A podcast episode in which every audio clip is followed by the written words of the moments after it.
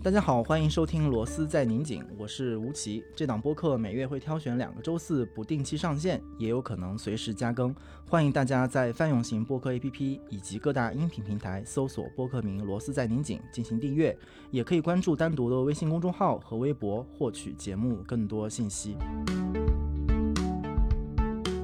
Hello，向老师你好，你们好，丹尼吴奇，好久不见。今天我们其实是在一个特别的时间的节点，是我们一起合作的这本书《把自己作为方法》正式出版，应该有一整年的时间，是在去年二零二零年的七月左右。在这一年的时间里面，这本书的出版，然后在读者那里得到的回应，让我们非常的意外，但是其实也很兴奋，因为在国内的公共空间里面，越来越少有机会去谈论一些公共的议题，可能这本书带来了这样的一个小的窗口，所以我。我觉得我们也是借由这样的一个机会，重新去把我们过去在书中聊到的一些问题，有没有新的思考，以及尤其是我们在书中当时特意留了一个邮箱，叫 Talking to 项标，非常非常多的读者在这一年时间给我们写了很长很长的信，所以这让我们非常的愧疚，因为我们一直没有找到一个。最合适的办法，非常及时的一一的回应。一个是因为数量，二是因为可能我们对每一个读者的问题也欠缺一些基本的了解，对他的背景，然后他的语境。所以这次也是希望做一点努力，就是我们把大部分的，几乎是全部的回信做了一个基本的整理，然后从中当中找了一些线索，找了一些被问到的最多的问题。希望借由这样的一个线上的连线，因为向老师现在还是工作和生活在柏林，不能够回国，所以通过这样一个远程的方式来。回应我们读者的问题，我们可能大概两个小时的时间里面，一是回应读者的提问，二是可能也简要的去聊一聊，呃，我们三个人其实是各有专长了，各自在各自的领域里面，其实这一年也度过了非常漫长、独特的一年。这一年当中，自己的工作有没有出现一些变化？在我们的工作当中，又是怎么样去受到了这本书或者集体工作的影响？所以今天可能我们通过这样的方式来重新的继续。我们之前的对话，丹尼一开始要不然，我觉得这本书跟其他的书不太一样。首先，我可能还是作为编辑简单回顾，就是这本书确实是得到了一个让我们都出乎意料的成绩。现在应该加印已经有十几个版次，然后销量是非常高的，至少比我们最初的预期是很高的。但是这本书事实上对我个人来讲很不同。我一般一本书编辑出版以后，这本书在阅读层面，就是我作为读者和这本书的关系会相对的淡一点，因为你在编辑的过程中其实已经看了太多次了。但是确实就是这本书到今天我还在看它，就是会。发现，在我这一年的生活中，仍然给我新的启发。接着补充我的角度，可能跟丹尼又非常不同。我其实很久很久不敢翻开这个书，因为我觉得很怕再看到错误，难以面对当时自己的一些状态了。所以很长时间没有特特别直接的面对书，包括这个书后面的很多活动，然后这些其实都是很不好意思去面对的。但是有一个问题，其实一直盘旋在自己的脑子里，就是把自己作为方法。然后呢，其实也是今天我们想要去谈论的一个问题，就是把自己作为方法，是我们阶段性的思考的结果。但是我们外部的环境、世界的情况和我们自己个人的状态都在发生变化。其实我会觉得，我们的思考和实践是不是也会继续的去往前推进？所以有一段时间，我就沉浸在这种推进的无力感和不知道往哪里推进。因为这个时候，我们不像之前那样密集的会在一起讨论。那个时候，好像我们的讨论给我们彼此一个很重要的支点，就是好像我们时不时的能够用。互联网的词汇叫对齐一下我们的位置，然后重新去各自工作。拿一个比喻吧，就之前和朋友们聊天的时候，就说做这本书很像是跟着向老师又去读了一个学位。读完这本书之后的那个感觉，就是现在你毕业了，然后你要再就业，这个时候你要面临职业的选择，然后你要做什么工作呢？然后你的这个工作和你的学业之间是什么关系？然后具体到我自己工作，可能有两个点，我觉得可以跟向老师和丹妮分享。我之前可能也通过写信的方式讲过，一个就是向老师在书里面提到的那个盘根式的小共同体。我会觉得这个是我们力所能及能够触摸到的一个方向，就是如何去建立我们和周围的人的关系，不管是我们的同事、同行、跨行业、跨界的那些分享共同趣味的朋友们，所以花了很多时间跟他们在一起交流，当然也玩乐，因此做了一个新的播客，叫《螺丝在拧紧》。通过这个播客，想要去谈论的就是新的一代以文化行业的年轻人为主，他们是如何去工作的，他们怎么看待自己的工作生活，甚至是友情、爱情之间的这样的一些难以协调。条的矛盾，然后他们是怎么样从中找到方向，找到自己的方法。所以这个我觉得是特别明确的，对我自己来讲是把自己作为方法，然后呢，我试图去回答这个问题。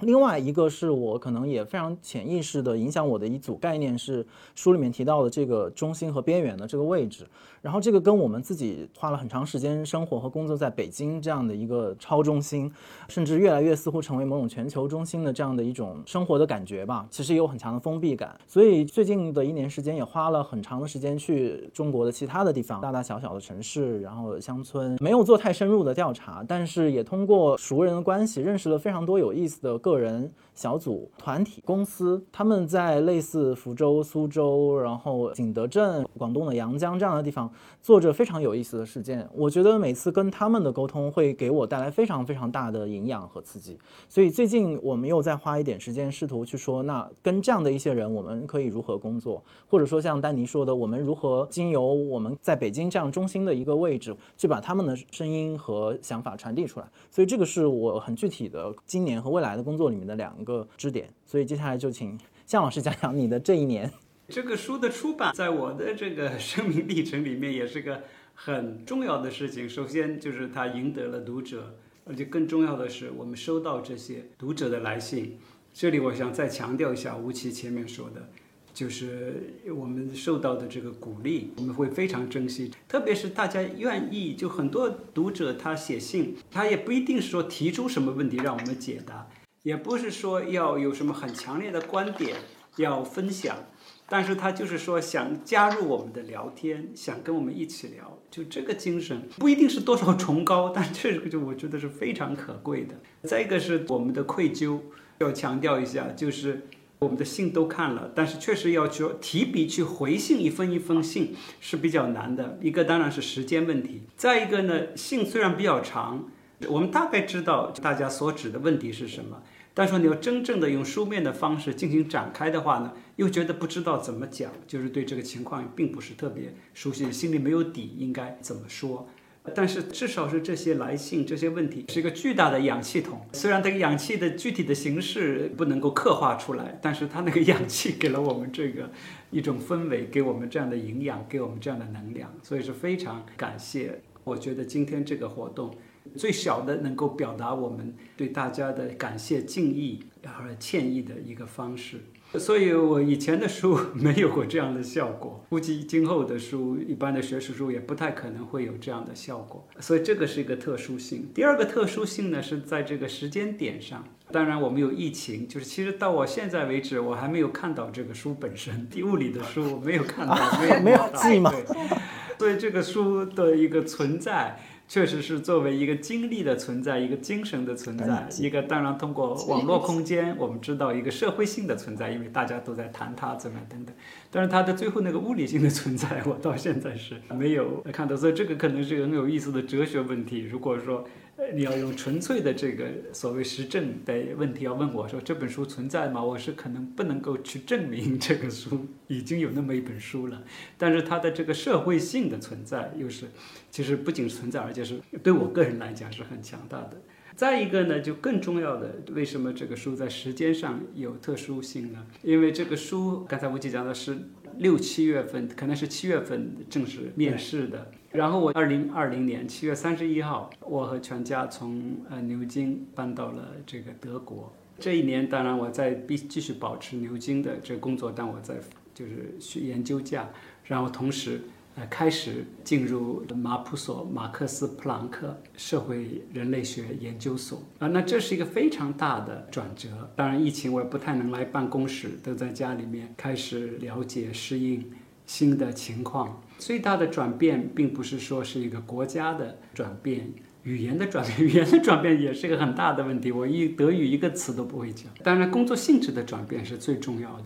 因为在牛津纯粹是一个个体嘛。呃，一个研究者，所以大家鼓励你自由的放浪形骸的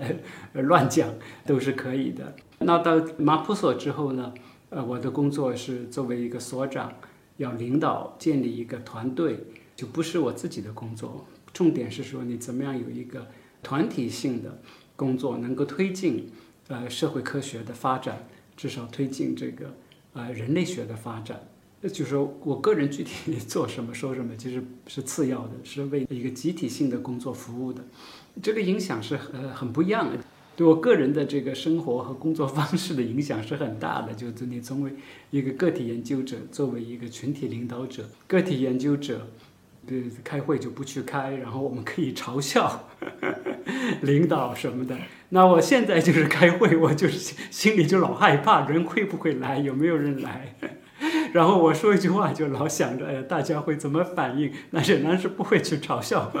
呃其他的领导。当然，就是这里有很多资源。那像这本书，我觉得是对我可以说，我进大学一九九零年到两千二零年这三十年的。当然，这个书里面还讲的童年时期了。但是，就是从我这个研究工作来讲，可以认为是这三十年的研究工作的一个总结。然后刚刚好在这个书出版之后，我进入到这么一个新的角色，然后中间提出了很多问题，包括刚才丹尼和吴奇提到的关于个人、关于研究个人和呃附近你的群体。那作为所谓的领导之后，这个附近就成为你的主要的工作重心了。你就怎么样去协调附近的关系，动员附近的力量，一起，但是有一个远的目标，但你怎么样从附近开始去推进它？所以也是希望能够继续和读者，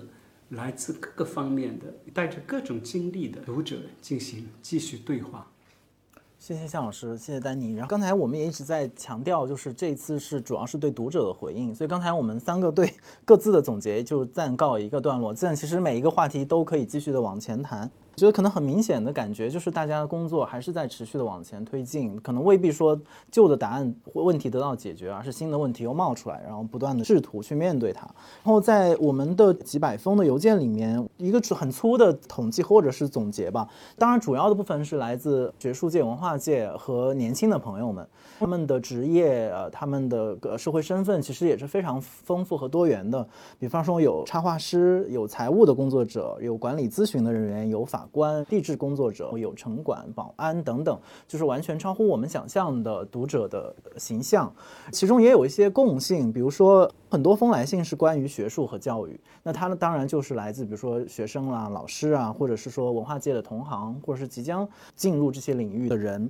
他们都很关心的一个问题，就是也是这本书当中很重要的一个线索，就是知识或者知识人在今天这个社会当中的位置和作用。另外，几乎有同样多的问题是来自于与文化教育没有直接关系的群体，他们关注的话题就非常的多了，关于亲密关系，关于城乡差异，关于互联网带带来的这种焦虑感。当然，更多的是从日常生活的角度提出了他们的这种不安，就是怎么样在今天这样一个现代社会当中去面对它，甚至是有所创造，有所就是留存一些价值。还有一些别的现象，我也简单的说，然后我们就进入呃讨论，就是其中有非常多的来自，比如说音乐、艺术。非虚构写作这样其实跨出了传统的学术领域的一些朋友，他们非常迫切的，其实向老师也参加了很多类似这样的跨界的讨论，他们希望从学术界得到一些营养和刺激。还有呃一个很集中的提问是关于乡绅这个概念，就是好像他也当然不只是回应和肯定了，也也有一些批评，就是关于这个概念的提出，它的背景、它的指向。我觉得一会儿我们也会聊到这里。还有一部分是关于今天这样的一个新的环境，这个。政治的、经济的一个大环境的变迁，然后人怎么在当中找到一个位置？我觉得一开始我们可能还是想从书名当中的一个概念开始聊，就关于自己或者是自我。其实读者或者是听众从我们这个刚才大家的讲述当中也能发现，并不是只是谈自我，或者是我们谈论把自我作为方法是有其他的意思。而且我们各自的思考其实也一直在从自我往前推进嘛。或者我们做一点回顾，就是当时我们提出自我这个概念。为什么是觉得这个概念是非常关键的？而且我们可以经由这个概念去启动一些讨论，通过这个切口，然后进入到一些更大的社会问题。这个概念的取舍和选择，我不知道两位还有没有一个比较明确的印象。我简单回应，就是我们其实当时是有纠结的，就是一方面从最开始，向老师并不太想个人化的那种经验的分享。你一直强调我自己是没有那么重要的，而且我自己理解，你到今天也认为个人的经历本身并不重要，更重要的，它是作为一个中介，所以我们也在讨论的时候担心过，就是这个自己作为方法，这个自己会不会其实是我们在针对一种盲目的只把自我放大而止步于自我的这样的一个趋向。事实上，我们个人的理念是是通过自己往前走，能够走得更远，所以才有后面的包括小世界，就是真正的跟世界的那个联系，以及我们其实刚刚的分享都是我们不停的在问自己，把自己作为方法之后，其实是说你要往前走，无论是从你自己所在的行业也好，或者你自己所在的家庭关系也好，或者你所在的一个小小的共同体也好，你怎么能够往前走，是一个活的东西，也是一个更大的。范围的东西，我想也想回应回应这个问题，也不只是回应，可能也是比如说有新的关于自己或者自我的想法，包括您看到一些读者的关于这个方面的提问的时候的感受。在这个题目之前有另外一个题目，这个题目还是不是第一个首选，现在是第二轮，所以这个就像丹尼讲的，就这本书一开始不是讲一个人的故事。而是现在我们是说用做自己作为方法这个词把这个书概括起来。那这个概括呢本身我觉得是精确的，自己作为方法。那这里我讲这么几点，第一个就是说。自己作为方法，首先很强调的是自己是方法，而不是主体，而不是我们真正的目的。自己不是目的，它是个方法。那方法是什么呢？方法是说通向呃另外一个目的的一个手段、一个途径。就像做菜，这个你是做菜的方法，有工具，但你真正的目的是那个菜。所以我们要讲的这个自己不是那个菜，是讲调料啊，这个你怎么样组合在一起。所以呢，我们的这个呃菜是什么呢？我们那个菜呢，呃是世界。当然，我们又不想讲的是很空泛的世界，而是说是真正的你能看得见的，能够自己去分析、去理解、去思考，然后同时对你的行为能够情绪能够产生直接影响的那个世界。所以，自己作为方法，其实不是关于自己，其实更重要的是说这个方法问题，是你怎么样通过自己去应对。第二个呢，就是那为什么要自己作为方法？就跟刚才讲到一样，因为我们经常注意到，就是年轻人对世界的理解，它又是非常模糊的。这个模糊原因呢是多样的，一个当然说生活经历本身就不够，再一个呢，我们的教育其实是比较灌输性的。虽然在具体形式上我们可以有多媒体啊什么的，但是它是灌输，而不是说让你去探索。灌输什么？它怎么灌输呢？灌输主要就是通过大的范畴，我们叫范畴。范畴就是大的概念，就是说啊，有这么一个东西，比方说道德，这个好像我们书里也提到啊，就是道德、公民义务，这些对于孩子来讲，从比方说六七岁进小学，其实他这幼儿园就开始讲。一直到这个，我就说你二十五岁之前，其实是对公民义务、道德这样的范畴，其实是很少有生活当中直接的经历的。因为你如果说小时候偷一个 你邻居的东西，当然也不是。就没有偷这概念，就是希望 就想要就拿过来，或者说故意拿惹惹他生气。呃，这个最后造成的一系列的后果，就你能够感受到的东西呢，是父母的那个惊讶的眼神，然后他们就非常有的时候就失控式的那种责骂，然后你带来的震惊。你带来的羞耻，然后你又被强迫，好像又觉得被强迫去道歉，其实心里又不愿意去道歉，然后要掩盖这个事情，然后又去努力去忘记，就是说一念之差，我那天要不不在那儿玩多好，就可以会抱怨啊，为什么邻居要买那个东西，为什么我没有？他感受的东西是这些组合，但你一定要用把它用一个道德，比方说这样的范畴去概括它的话呢，就是他跟那个经历当中的那个隔阂是比较大的。但是我们教育不讲那一些一系列的，比方说就不想面对，把这个事儿忘掉、掩盖掉，这个其实是孩子心里面经常有的，就是你想吃东西，其实也不敢说，然后你就偷偷的吃，这种偷偷，对吧？我们不讨论这些东西，讨论一个零自上而下零下来的一个大的范畴，叫道德。这个呢，一方面当然就大家对自己经验就失去了审视，失去了反思。甚至失去了描述和述说的这个能力了，觉得这经验都是乱七八糟的，这个是一个问题。第二个问题就是说，所有的思考呢，就是根据这些大的范畴来组织了。当然说，你学习范畴本身它也是一个经历，什么意思呢？像老师这么讲的时候，你这么写的时候，它也会引起一系列的这个情绪上的，甚至有的时候是身体上的一种反应的。你有的东西为什么觉得崇高，就是因为它反复讲，它有很多的色彩、声音一起来。因为人作为有机体，他对这些东西是会反应的，然后他就会建立一种联系，就这些崇高的范畴和这些。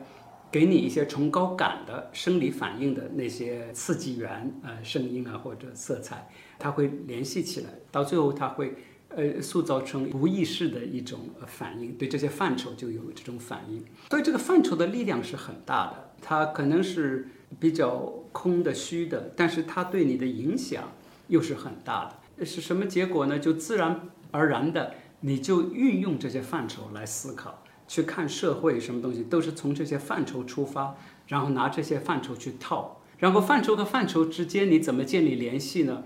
通过抽象的逻辑演绎和通过文词上的，有的时候就是文词上的，我们叫 associative。有的时候就词和词有点靠近，也也能够把它组成，好像是一个推理链条，但其实它这个实践里面是靠不住的。但有的时候就词和词近，你都能够把它放在一块儿，好像是它们有内在联系。这样的一个范畴导致下的对世界的理解呢，就变得非常抽象。变得抽象之后，它会有一系列，大家可能年轻的朋友会有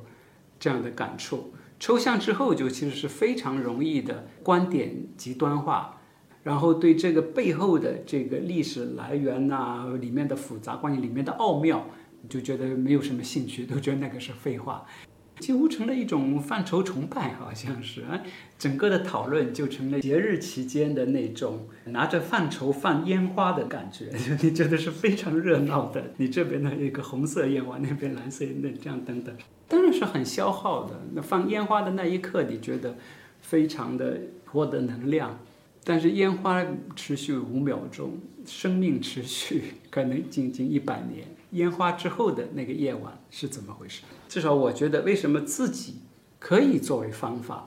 自己很不重要，但是自己有一点价值，就是它能够作为方法呢？就是因为我们都可以从自己出发，可以从自己的经历出发。这个是实实在在能够把握住的。你真正的想到自己，就像前面那个例子讲的一样，你就首先不会想到说是道德啊、各种主义啊，不会。你首先想到是当时的羞耻啊、纠结啊，就这些东西。然后从这些东西推出，能够去看那个社会是怎么组织起来的，世界是怎么回事。然后我看那个读者朋友很多来信里面也提到，觉得这个好像是比较奢侈，也不现实。他就觉得现在好像自我都搞不清楚哪个是自我，好像觉得社会压力也很大，不可能让他大家有一个比较稳定的自洽的自我，自我都不存在，你怎么可以从一个不存在而且很不稳定的东西呃出发作为一个方法呢？你呢拿锅做菜，那锅本身要比较稳定的，如果是锅本身是就是不断的被敲打，这锅都不知道放在哪里，你你没办法用它作为方法。这个是我们要更具体的谈，就究竟大家是在什么样的场景下有这种感触？但这里我觉得有一个概念的区分是比较重要的，就是自我不等于自己，自己自我我是有一点区分。这个是上一次有一个讨论会上，同济大学的张念老师给了我这样的一个启发。我觉得我们话语里面自身。这个概念可能比自我这个概念要好。然后呢，自己我们用的这个词“自己”是比较中立的。那自我是什么意思呢？自我其实是说要建立一个比较系统的、明确的、稳定的叙述，有关于我是谁。自我是一个行动者，一个思考者，是有明确边界的。呃，所谓自我中心、自我主义啊，一个很强大的一个主体。自身就不一定有这一套的叙述，自身作为一个我存在当中的这么一个一个肉身这样的一套意识，但它可能是随时变化的，它没有一个非常稳定的叙述，就关于我是谁，我要怎么样，没有一个非常明确的啊一个边界，跟别人怎么不一样，没有非常明确的一个利益在那里说这个是我的利益。简单的例子，比方说，如果自我的话呢，它推向的引出来的一个比较重要的生活原则，可能就是要自我证明。这个书里我们也提到，就是就不断的要去向别人证明自我是有能力的，是值得尊重的。如果说是自身的话，可能就是没有这样的一个欲望。那自身的话，你可能会不断的去反省自己。自身不一定是说放弃了自己，不一定的，他是在自身他会不断的去反省，但是他没有去有那么重的欲望去建立一个自我的叙述。我觉得今天年轻人是不是有很多这种对自我的追求，而对自身的这样的一个更加开放性的反省不太够？你再想一想，你什么时候是最快乐的？我的一个生命经历当中，其实就是你注意到自身。而忘掉了自我，那一块是最快乐，那一刻是最快乐的。什么例子呢？你如果是跟别人一起演奏音乐，你是拉小提琴的那个人去弹钢琴，还有其他人做别的，或者说你跟别人一起推足球，你不管是你的位置是是怎么样，这一个群体里面，呃，或者是跟别人一起跳舞，这可能例子就更明确，你一起跳这个呃集体的这种。呃，舞蹈就是需要不同人要有一种应对，要有协调的。那在这样的过程当中，这样的一个艺术创作，或者说是不一定艺术创作了，你 有的时候是休闲式的跳舞也可以。因为你或者大家跟着问一下父母，或者说爷爷奶奶他们跳广场舞的经历，那一刻的时候呢，你对自身是要高度警醒的，特别在音乐演奏当中。因为你要必须要非常精确，要跟别人协对，你不能够弹错音，对吧？所以那个对你自己的一举一动，呃，你是要高度警醒，然后自己对自己的身姿啊、自己的这个心理状态都要处于一种受控制的状态。但是在那一刻你没有自我，因为最重要的，你对自身身体的举动这样等等，都是要跟别人形成一种协同。最后要产生公共性的一个效果，所以在那里头，你为什么觉得非常快乐？我这个呃不懂，我没有这个心理学或者说这种认知科学的基础，但是我觉得一方面是和别人的这种应对，应对就是这种合作，但在这个合作过程当中呢，你不是完全没有了自己。而正是要对自己反思性的一种控制，其实那种给你一个脑子里面我不知道分泌了什么东西，反正是让你非常快。所以这个自身和自我的关系，呃，有这。然后我们牛津大学人类学系的一个调查发现，我大家知道去赛艇，他发现就是说，你如果说一个人在那里做训练的话，他的这个疼痛感的临界度，比方说是五，如果说一组人一起做。它疼痛的临界感会提高，提高到七，什么意思？就是说你一起人一起做的话呢，他对疼痛的知觉不那么敏感。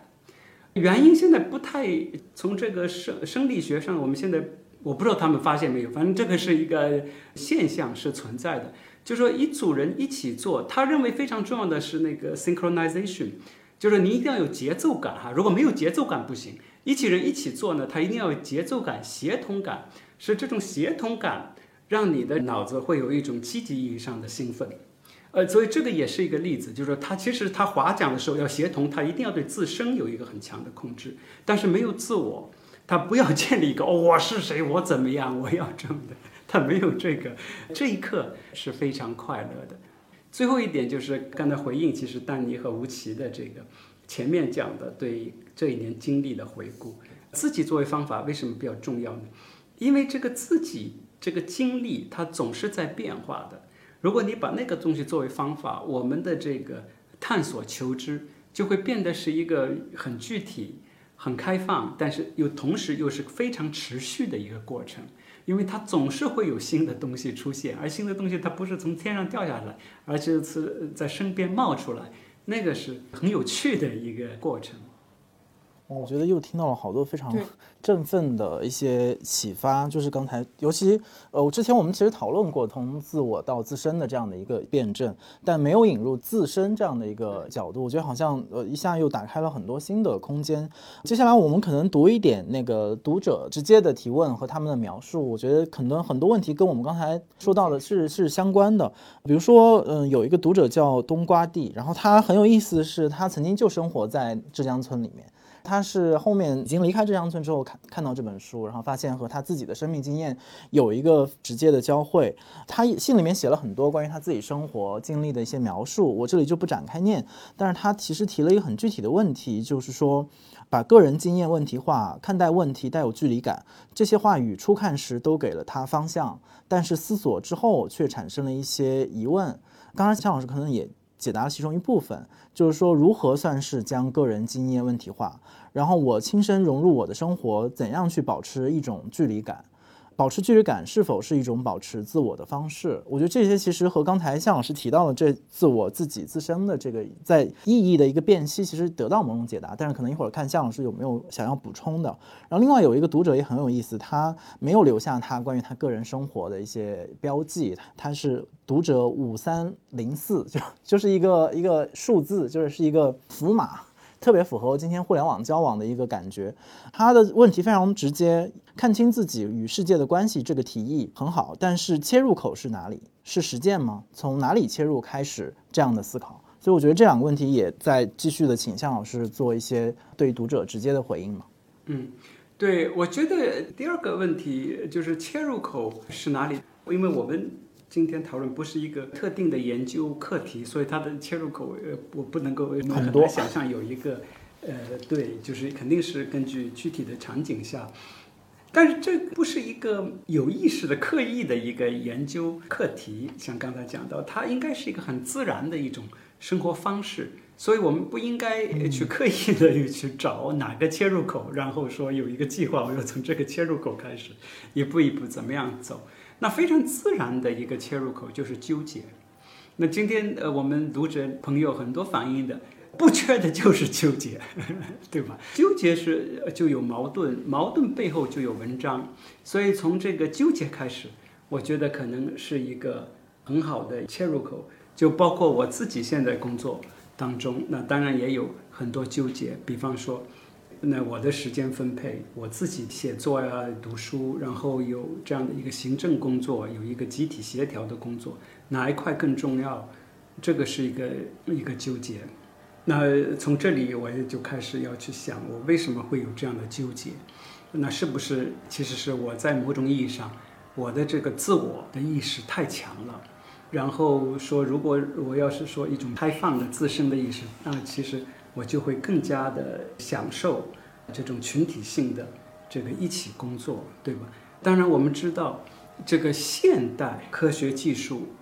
现在是，当然是文艺创作也是一样，他对这个自我的这个强调呢，是很过分的，是很过分的。这个我觉得，现在我们看到这样的苗头，在全世界都看到这样的苗头，我们要把它，是，这是我们的一个工作，要稍微改变一下这样的一个东西。所谓天才，比方说这个对艺术天才的崇拜，这个好像是好像比较 innocent，呃，好像是要很可以理解的一种感觉，就大家就哦是天才还是好的。然后到后来嘛，就变成一个所谓的签名的问题，呃，就是说你一个艺术家，你画的哪怕再惨，但是你有你的签名，变得非常值钱。为什么呢？因为他就把这个自我这个东西放在中心了，因为他讲的是个艺术家这个人，艺术家这个自我，所有跟他有关的东西都会值钱。所以我们就不再欣赏艺术了，我们就成为这个艺术家的附庸了。那这个在今天的这个拍卖场上，那基本都是这样的。你拍卖，就是说不不问这个艺术都定究究竟有多少价值，有的时候可以稍微问一下，但关键是问说哦这个是谁的？这个价值为什么跟这个谁有关呢？你不是说要买这个艺术品本身吗？不是，我买的不是艺术品，我买的是这个签名背后带来的经济利益。所以，他这个的所谓天才，到现在变成这种艺术家个体崇拜，其实是成为艺术商品化的一个很重要的一个中介过程。如果我们把那个东西打破，全部匿名，大家就是看这个。如果说大家去投票或怎么样去选哪个艺术作品最好的话，你不会有这样的一个大的这种拍卖市场，因为它财富积累通过艺术品进行财富积累和投机的这个稳定性被打破掉，因为它有一个只个体放在那里嘛。你就绕着那个个体进行投资、进行积累，所以这个逻辑它都是交融在一起。然后我们回到说天才 （genius） 是什么意思？天才原来这个词从希腊文里来，那原来它是一种小的神灵，它不是跟人是没有关系的。天才是飘游在空气当中的一个神灵，然后他哪一天他会到某一个人的身体里临时存一下，然后你有这种灵感，你是一个。所谓附体，就像我们那个跳大神的人，其实跳大神这里他其实都有学问的，要看你怎么去分析它。当然，这个神灵进来，他附体，然后你作为一个载体表现一下，这个原来是天才，对，那所以他是说他是反个人的。在今天的学术界，其实还是延续了这个传统，就是哪一个作者，哪一个作家，都是我们要去跟踪，要去理解。这么一个人类对意义的探索过程的一个主线，就是本来你所有的艺术，它都是人类对意义、对生活反思的一个实践嘛，一个非常丰富的实践。但我们怎么样去考虑它，都是要选几个重点的作家、作者去考虑它。这个当然是在方法论上啊，你要去组织一个图书馆，或者是组织一个展览。当然，这个是有道理的，就是它作为一个线索把你组织起来。但现在它就超越了这个线索了，它就把那个所谓天才崇拜就放在中心了。我们学术发表也是这样，总是要去证明自己是怎么样，而不太考虑就是说你自己做的东西对这个大家对这些问题的理解有没有什么推进。很多都是在搞自我证明的这个工作。那我刚才也是讲什么，就是讲我自己这种纠结也可能会引发。我对这些问题的这个思考切入点可能不难找，关键是说怎么样把这个纠结转化为一个问题。这里它就是有一个要需要一种分析，这个是一个思考方法。我同意，是需要一定的努力的。因为我们碰到纠结的话，要么大家是逃避它，因为就很累嘛，对吧？要么当然纠结就很快就简单的归因化。就觉得哎呀，我这个纠结是因为整个的环境太不合理了，太不适应了。我不是去否认这个问题，我们的生存环境永远是不让人满意的，永远是需要去反思、要去推进、要去调整的。但关键是说具体它是怎么回事？那这个环境是通过哪一些意识，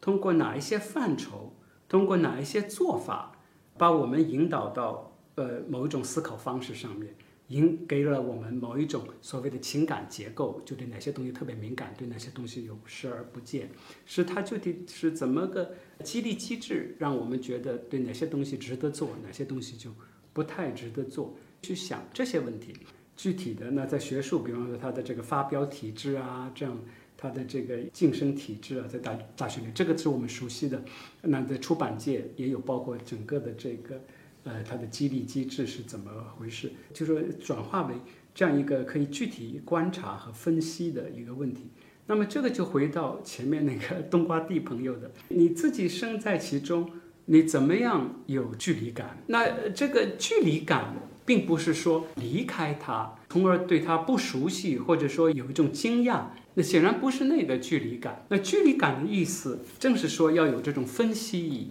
你要把它变成一个可以放在手里面进行系统观察，然后去思考的一个对象。就像刚才我们讲，我们天天都泡在这个，如果说你搞艺术的，那成天不讲哦哪个画家牛，他卖了多少钱。拍卖又怎么样啊？有得奖啊？什么中这个东西？那你这些都是很熟悉的。但是你这个时候的怎么把它呃距离感，并不是说一定要离开这个场域，而是说要去分析这些最早为什么要设这些奖，这些奖是怎么评的？就这些年他获奖的人和作品大概都是什么样的？然后获奖之后产生什么样的效果？然后拍卖，哎，为什么会有拍卖这个制度？然后为什么拍卖会对艺术会产生那么大的效果？这个都是非常晚近的事情。那对中国艺术界来讲呢，更是非常新的事情，所以都是很比较容易 去做这个问题化和这个产生距离感的过程的。对细节的兴趣，拒绝简单归因，拒绝一个用大的范畴，这因为那样一讲，就是其实你就就就产生不了这种分析意义，你看不出背后的那种奥妙，那样的话也就产生不了呃有针对性的实践的对策，就是你接下来怎么做。最后呢，在这个情绪上，我觉得这种分析对这个情绪的稳定是非常好的。大家那个看心理医生怎么样等等，其实我是觉得，你真正的如果掌握了这种分析的方法，有了这种自身性，呃，这个我没有根据了，我这个是根据很有限的自我经验和观察来讲，呃，其实那会给你一个比较平静的一个呃一个内心呃世界。对，我觉得其实是突然在我们整理的这个读者里面，我突然就找到了一条反对的声音。这个反对可能不是很具体的，对于某一个观点或者分析的反对，我觉得是一个整体性的一个一种性格或者他们。情绪也好，或者他自己的人生观、世界观之间，和刚才向老师提到的这种，比如说我们要反省关于天才的这种迷信，然后尤其是这种在艺术或者文化类的创作当中，对于自我的非常的强调。然后这个读者就那名字我就先不说，因为我怕 会觉得那个冒犯他。其实完全不是啊，其实是在讨论这个问题。我觉得他的描述也很有代表性。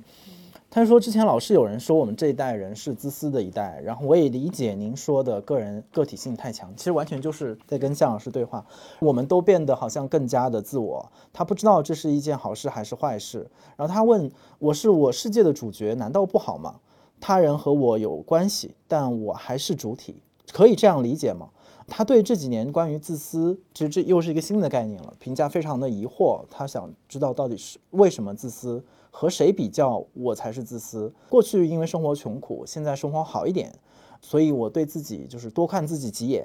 这就是自私吗？还是说我的个人规划里只有自己？他觉得也不是的。所以其实我觉得好像这样的声音很普遍，然后时常也会听到，就是他们认为自我是作为一种主体，而且他们认为这种分析和定位是没有问题的。所以我觉得这个可能也是一个很好的，直接和读者之间一些不同的意见做一个对话。不知道向老师听到这样的读者的声音会是有什么样的回应？对，我觉得这个应该继续用呃更加具体的方式展开。其实我觉得他完全不是批评啊，他是其实是非常正面的进入到我们的对话里面来。他提出一个关于这个一个新的维度，呃，关于自私这个说法。我想他触动这位读者的这个想法呢，可能倒不是自私本身这个概念，而是说可能是长辈，可能是我们这样的年纪，就经常会讲，哦，现在年轻人太自私。那我觉得很多长辈说这个话，我是觉得没有道理的。那你要听那个长辈在什么情况下讲？这个孩子自私呢，经常是讲哦，你这么大了不成家，不考虑家里人的工作，你还是都这个年纪了，还要再去读研究生，怎么还想去出国？出国学什么？哦，学艺术，你就没有考虑 邻居怎么看？你不考虑你三姨怎么说？这么自私，不懂事情，不懂事。呃，这个是非常常用的一个非常普遍的这个语境，大家开始引入这个自私这个概念。但意思就讲你不考虑我们怎么怎么想，然后那个孩子如果是真的自私的话，就是不太考虑呃班级里同学啊，或者不考虑别人，那个好像现在长辈也不不太在乎。所以这个他用这个词，我觉得是长辈们在用这个词。如果说在这种情况下，我觉得是 确实是没有道理的。这个是代际的问题，对于讲到这个亲密关系的问题，因为这其实背后有很深的东西的，就是中国的亲密关系呢，它有一种 implication，它背后的有一个预设，就是要自我牺牲。就是说亲密关系里面你要是自我牺牲的，如果说你有一个放松的自己，就是不太够。很多我们宣传的一种伟大的母爱啊，或者说为了孩子上学，父亲呃辞职，也就是做饭做了多少年，然后为了父母，然后孩子怎么样，就是都是去做自我牺牲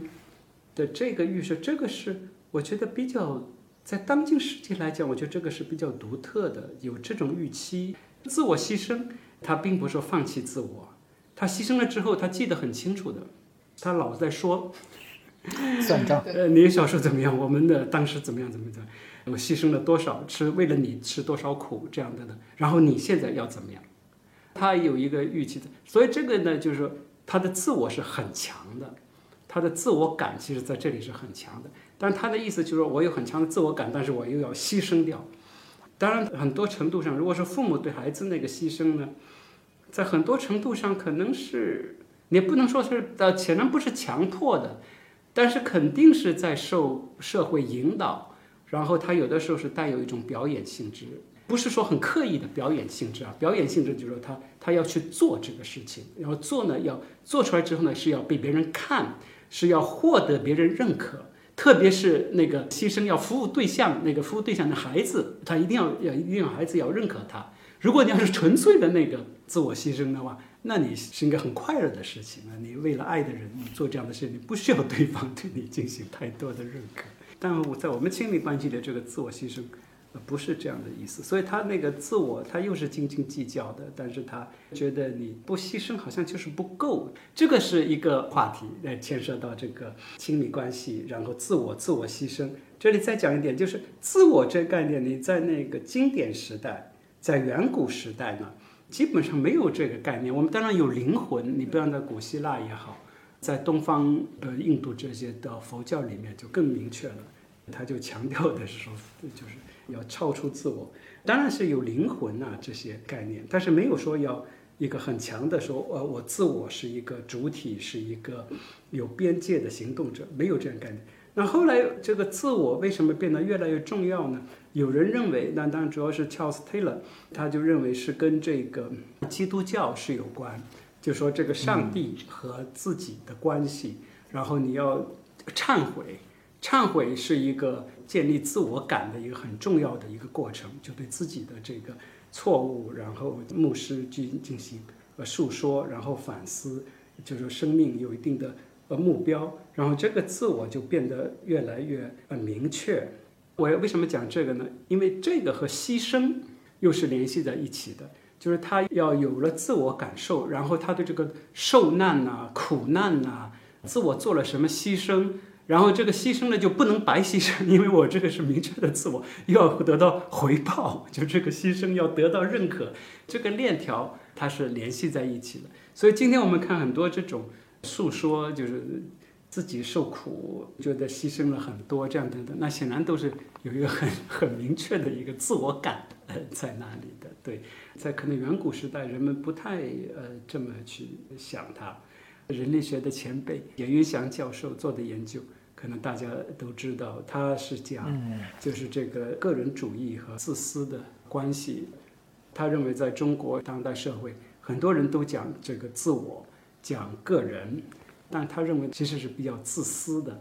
跟那个西方我刚才讲那个基督教文化下面过来的个人主义呢很不一样。他的材料，比方主要是来自于这个农村。的这个婚姻行为上面，比方说孩子要彩礼，不管是女方还是男方，都是要利用这个结婚 这个过程，要啃老，要使劲的扎一把这个老人，基本上把家里的这个财产用结婚的这个机会转到这个自己小两口下面。那个老人看得很清楚，当然就认为这个是比较自私，但这里又比较奇怪了。老人这么说是说这个自私，但你在想哦，如果那个老人的孩子说我不结婚，或者说 我是同志，那个老人就要呼天叫地，那个孩子是真正的自私了，是不懂事了，是这个他们自己生错了人了，但他要进行道德上的诅咒了。那那个呢，就是说那孩子要结婚，要这个借这个机会让老人多拿钱，那个是可以接受的自私，所以它有不同的层次。呃，西方意义上的个人主义呢，那个当然也是是在哲学上进行一个提纯了的个人主义。那个意思就是说，个人是个体，但是每一个个人都是个体，个人个人和个人是有边界，每个人都有自己的权利。所以你要向父母要彩礼，这个是非常反对非个人主义的，对吧？你这个是啃老，是一种寄生，是对自己的尊严的一个污奠。呃，如果说比较纯粹的这个个人主义，呃，下面是这么下来。当然，这个我们可以再去实证上的去观察，就是说，为什么我们中国社会确实出现有这样的一个自私的倾向呢？是什么呢？有一种讲的不好听，就是抱大腿的那个心理是比较强的。这个我在我们在日常生活里面，我在调查里面也都是有看到，就是那个那个父母对孩子怎么样，就找个好单位啊，或者说 哪怕画心机，找个好人家啊，找个好人家，这个其实听起来都比较正常。但他的意思呢，就是说我怎么样能够抱住一个大腿，然后就一劳永逸。以后就是说可以成为一个快乐的寄生品，所以就是就比较极端的例子，我们那个艺术学院很多父母那个心，我们是非常惊讶的背后的那个考虑，通过相貌怎么样变成一个寄生。对，自私问题就先先讲到这里。对，就是很多朋友啊、读者其实都很好奇这个对话是如何展现的，因为当时我们还没有。太借助，比如说音频、视频去录制，好像我们也完全没有考虑这一点，所以很多朋友很好奇当时对话怎么发生。我觉得可能今天这样的一个讨论，大家可以看到对话是怎样发生，以及夏老师是怎么去从一个问题到另外一个问题去铺陈整整个这样的一条线索。我觉得可能关于自我还有一个很具体的，就来自读者的一些批评的意见。然后丹尼那边应该也会有，呃，还是在把自我作为方法这个提法，就我觉得有一个角度是来自可能比如说关。于阶层的意义上，就是有一位读者叫做汪真，他就说，在农村，然后父辈们重复着繁重的体力活，收入却微薄到仅仅可以维持温饱。他的意思就是说，难道要告诉他的孩子们，这样的生活更有意义，然后继续如此吗？对于普通的人来讲，就是努力的练习和观察自己讲述的能力到底有什么意义？在同一个地方生活，这种可以清晰的讲述自己的人和那些不能清晰的讲述自己的人之间，这个区别到底在哪里？然后他们是不是一种可以均质的去使用把自己作为方法这样的一个路径？还有一个可能更尖锐的来自呃代际这个角度的 A P P，，我觉得可以请丹尼来呃。这个也是一个很常见的，包括我自己身边认识的年轻的朋友，然后在微博上也有这样的讲述。我大概复述一些主要的观点，比如他就说，对于在泥沙俱下的一零时代成长起来的人来说，在一个自我不存在的时代，以自我作为方法，几乎是一种巨大的奢侈，也注定了这样的顺风顺水，从一开始便与一部分人彻底无缘。他的意思是。无论是向老师也好，或者我们这些有代表性的，就是可能是比较顺利。第一，第二就是我们当时生活和学习成长的年代仍然还是不错的。嗯，而今天，特特别是零零后或者是更年轻的年轻朋友们，他们的现实生活的处境是非常艰辛的，他们也可能没有机会呃享受到我们的一些教育当年有的资源，所以他觉得在这个时候谈自我是很奢侈的。他说。特别是书中有提到一个人要有自己的饭，但是对很多人来讲，饭在这个时代就是那个问题本身。对，所以他就说这不是一个激励人的书，因为如果没有如此鲜明和直接的呈现和对比，你恐怕还意识不到自己生活在一个多么苛刻和诡谲的时代。嗯，这是一个其实是蛮有代表性的一个反对吧。我也觉得很想听听夏老师怎么回应，因为我看到这个。我基本是被这样的评论打倒了，不知道说什么，因为好像我本身说这个事情，甚至出这样一个书都有一种需要解释的一种愧疚。对对对对，就我很对不起大家。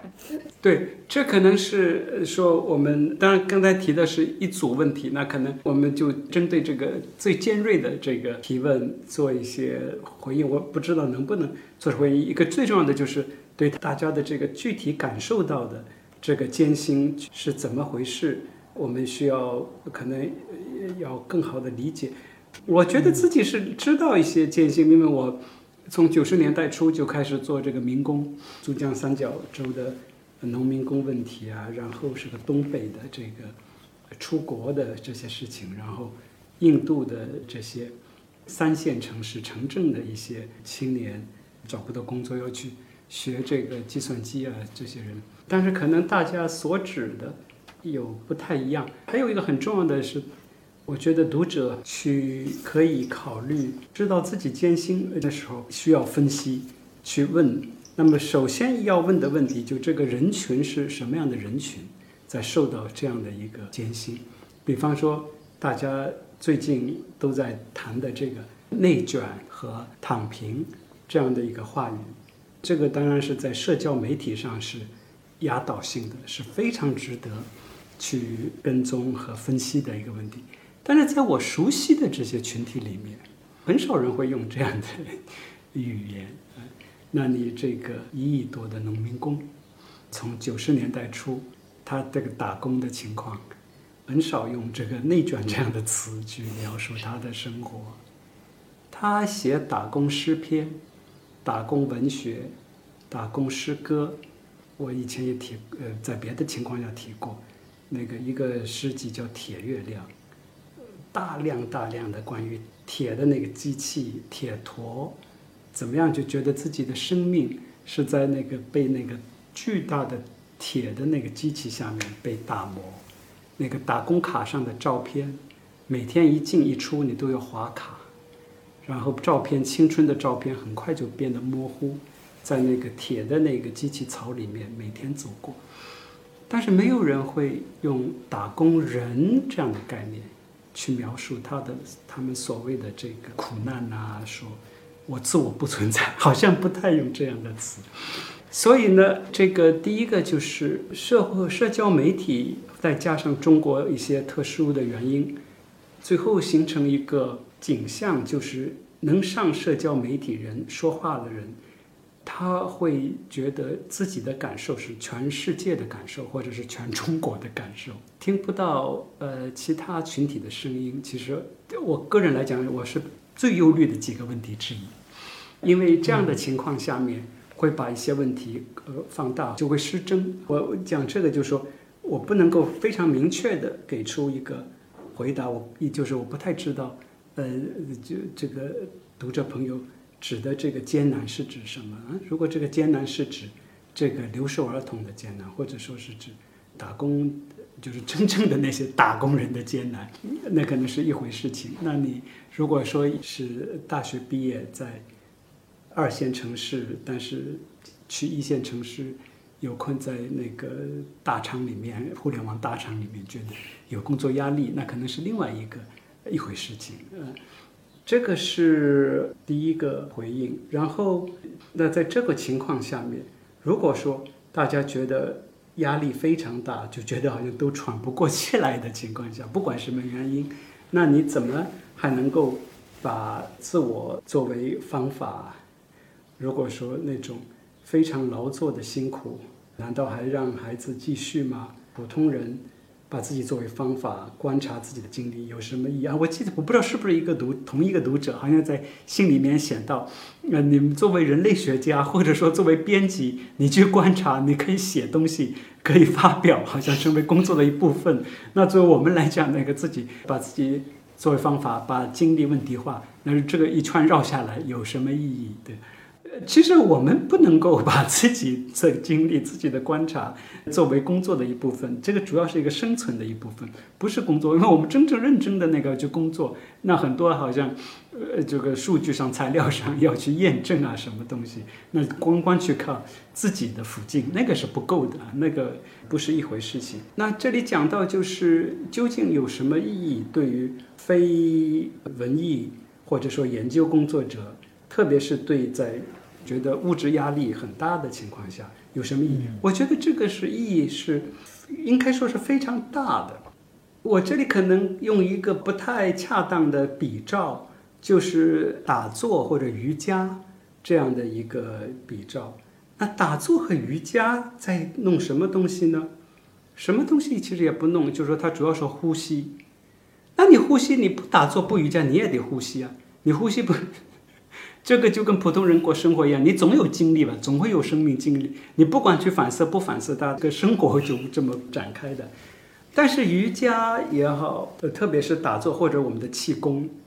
把呼吸本身变作一种观察的对象，让有一种意识进来，让你自己意识到自己的呼吸，让你意识到自身，这里自身就进来，让你意识到自身的存在和举动。所以它不同的打坐里面，它就会呃所谓这个内观，要去感知到这个你身体内部的各种的呃 vibration 这种震动，因为我们这个身体的构成都知道都是分子和分子不断的在那里互动，然后我们整个大脑都是不断的在神经元之间的大量无数的神经元之间的一个联系，让你去意识到那个东西，意识到自己自身的。存在是一个极其复杂的一个系统，非常丰富。你还在呼吸，什么都不做，但是你把那个东西变成一个观察的对象，那当然它是就有这种呃生理学上、健康上的呃好处了。在那么观察，那我们就是普通人，你反正你也是要受苦，各种各样的纠结，你反正总是要经历。那把自己作为方法，就是说把这些东西变成一个观察的对象。带入以某一种意识进来，去看它这些东西是怎么发生的，然后你去那么一看的话呢，一个就是说你对这个东西的理解就会深刻，否则的话，就前面那个好像是冬瓜地读者讲的，就我已经在里面了，我怎么能够产生距离感？但是你在里面呢，你就很多东西是看不清楚的，因为你真正的在里面裹在里面的，你就对应方式。很多都是很情绪化的，非常直观的，而且你情绪是怎么来的？情绪完全不是说一个自然的过程啊！你对什么东西感到愤怒，这样的都是社会构造出来的。这种东西都是强加有什么东西觉得你丢脸了，觉得见不得人，这不显然就是社会让你那么弄吗？就让你在某些地方东西上觉得羞耻啊，说穷了见不能见人，这不纯粹是呃，被整个社会在在欺负你，让你这么感受。所以你自己在里面的时候，往往是被这些东西裹挟的。但是你要说把它像变成一个打坐瑜伽式的方式，你看自己的经历呢，那你就看到的是哦，呃，是另外一个途径。一个有意思的比喻，我这里不也是不恰当，就是一个孩子，哪怕动物，他看见火烧火，他的第一反应他会很自然的会离开。但是我们成年人非常智慧的人。看到一个，比方说一个愤怒，自己会生气，知道生气不好，但是我们往往不懂得会离开这个生气，反而会让那个或者嫉妒这种情绪，看到它起来了，知道自己的嫉妒，往往我们会奔向那个 那个嫉妒或者愤怒，还要那个去放大它，对吧？往往会有把自己转到这种负面的情绪里面来，所以这个是一个很有意思的问题，就是说。因为你在动物在生命的这个演进过程当中，你看见火，看见刀很小的时候，你就知道哦，第一反应就是要回避。那你为什么看到这个负面的这个这种情绪、这种感情的话，你会去冲向它，会去回避？我不知道从怎么样从这个神经科学上去解释，但我觉得这里是有一点社会功能在里，它就是因为你这样的一种嫉妒、愤怒，然后无奈这样的情况。背后是有利益在里头，你可以让那个已经获得财富和声望的人，他是希望你去嫉妒。如果你不嫉妒，他会很失落，对吧？需要你穷了见不得人的那种感受嗯，这个是所谓那个对贫穷者的欺凌，这个是最重要的。不是说你衣服穿的不好一点，而是说你见不得人。然后你能不能够跳出那一块儿？人类文明里面很多很高的文明是在物质。条件非常差的条件下达成的，比方我们说那个大的哲学思想，然后包括这种瑜伽呀、打坐呀，这个能够知道把自己的身体作为一个实验对象，把自己的身体作为观察对象，那个是在最简单、最艰难的条件下面呃达成那种高度的一些想法。对，所以这也就是一种距离感。这里也就是。我都这都不懂，但就是说，比方说那个太极啊、气功啊，其实很多都是关于距离。比方说，它太极这个，其实是你感受到自己每一块骨骼之间的间距距离。为什么需要距离？距离之后有了距离，你就知道怎么样去运作、去协调，嗯，这个力量才会穿透啊。如果说你没有感觉到自己的这个骨骼之间的距离，你的发力发出去。那个是没有用的，发不远。为什么？那个是一块，是僵死的，所以一定要打开。对，这个是又是一个一组也非常混乱的回应。那但也非常的有启发。我觉得其实每一个地方，其实也是在做这个书的过程中，其实每一个地方都应该追问，然后都应该再去牵出更多的线头来。可是如果放任这个水流，它就会就漫成一个非常大的一片沼泽。但我们还是希望当中找到一些很具体的能够往前流的这样的一些支流也好，或者溪流也好。我觉得关于自我这部分，我们原本也没打算要展开这么多，但是其实沿着这个一个问题一个回应，好像也很有意思。就是我们从从自己、自我、自身，然后到自私，然后我觉得这些其实都值得我们再去回应。然后就关于这个小部分，我觉得可以用一个读者的描述来作为一个回应。原本他是有一个问题，但我觉得可能他的问题已经被向老师在回答前面的问题的当中有一个回应，但是我觉得他的描述。本身是刚才向老师一再提到的，就是希望了解大家更具体的提出每个问题的背景，他们对于自己生活的一个基本的描述。我觉得这位读者就提供了这样的一个图景，可能他也是对于前面丹尼说到的那一种比较代表性的批评的一个再解释吧。肯定不是完全相等，但是是相似的。这这位读者叫葛昌新，很有意思的是，他说他的导师，他应该是学国际政治的。他说他的导师也曾经在麻布所工作，所以相当于是也是向老师的某种意义上的同事。他自己是社科的学生，它主要描述的是一种巨大而真实的存在于宏大叙事与个体之间的张力。他的就是语言非常的有意思，我觉得很准确。他说上一秒。在思考中美关系，思考全球秩序，思考那些枯燥而复杂的政治学的理论。下一秒，转眼就奔向餐桌，冲向厕所，或者是爬回被窝。个人的基本生活之外，最直接、最能给予强大刺激的，就是国际的问题。在这两个极端之间的空隙，是看再多的综艺，看再多的电影。和父母吵再多的架也无法填补的。况且这两个极端都需要付出相当多的时间和精力。这种割裂和两个极端之间的张力，经常令人崩溃。而且疫情这一个巨大的黑天鹅正在改变着我们周围的一切。每个人的健康都被简化为一个简单的二维码。会议、教学、工作，很多生活都在线上展开。画展、电影、演出、讲座，这些本应生动地活在现实中的事物，也都沦为了数据。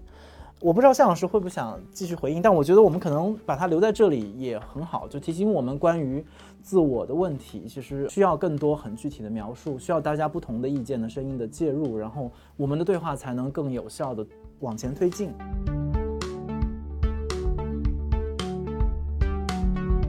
如果你对本期话题和本栏目有任何的想法和问题，可以通过单独的微信公众号、微博找到我们，在本期节目推送的评论区留言，我们将在下期的听众互动时间回答你的问题。感谢大家收听本期的螺丝在拧紧，我是吴奇，欢迎大家在泛用型播客 APP 以及各大音频平台搜索订阅我们的节目，也可以通过单独的微信公众号和微博关注我们的节目更新，并留下你的想法。我们下期再见。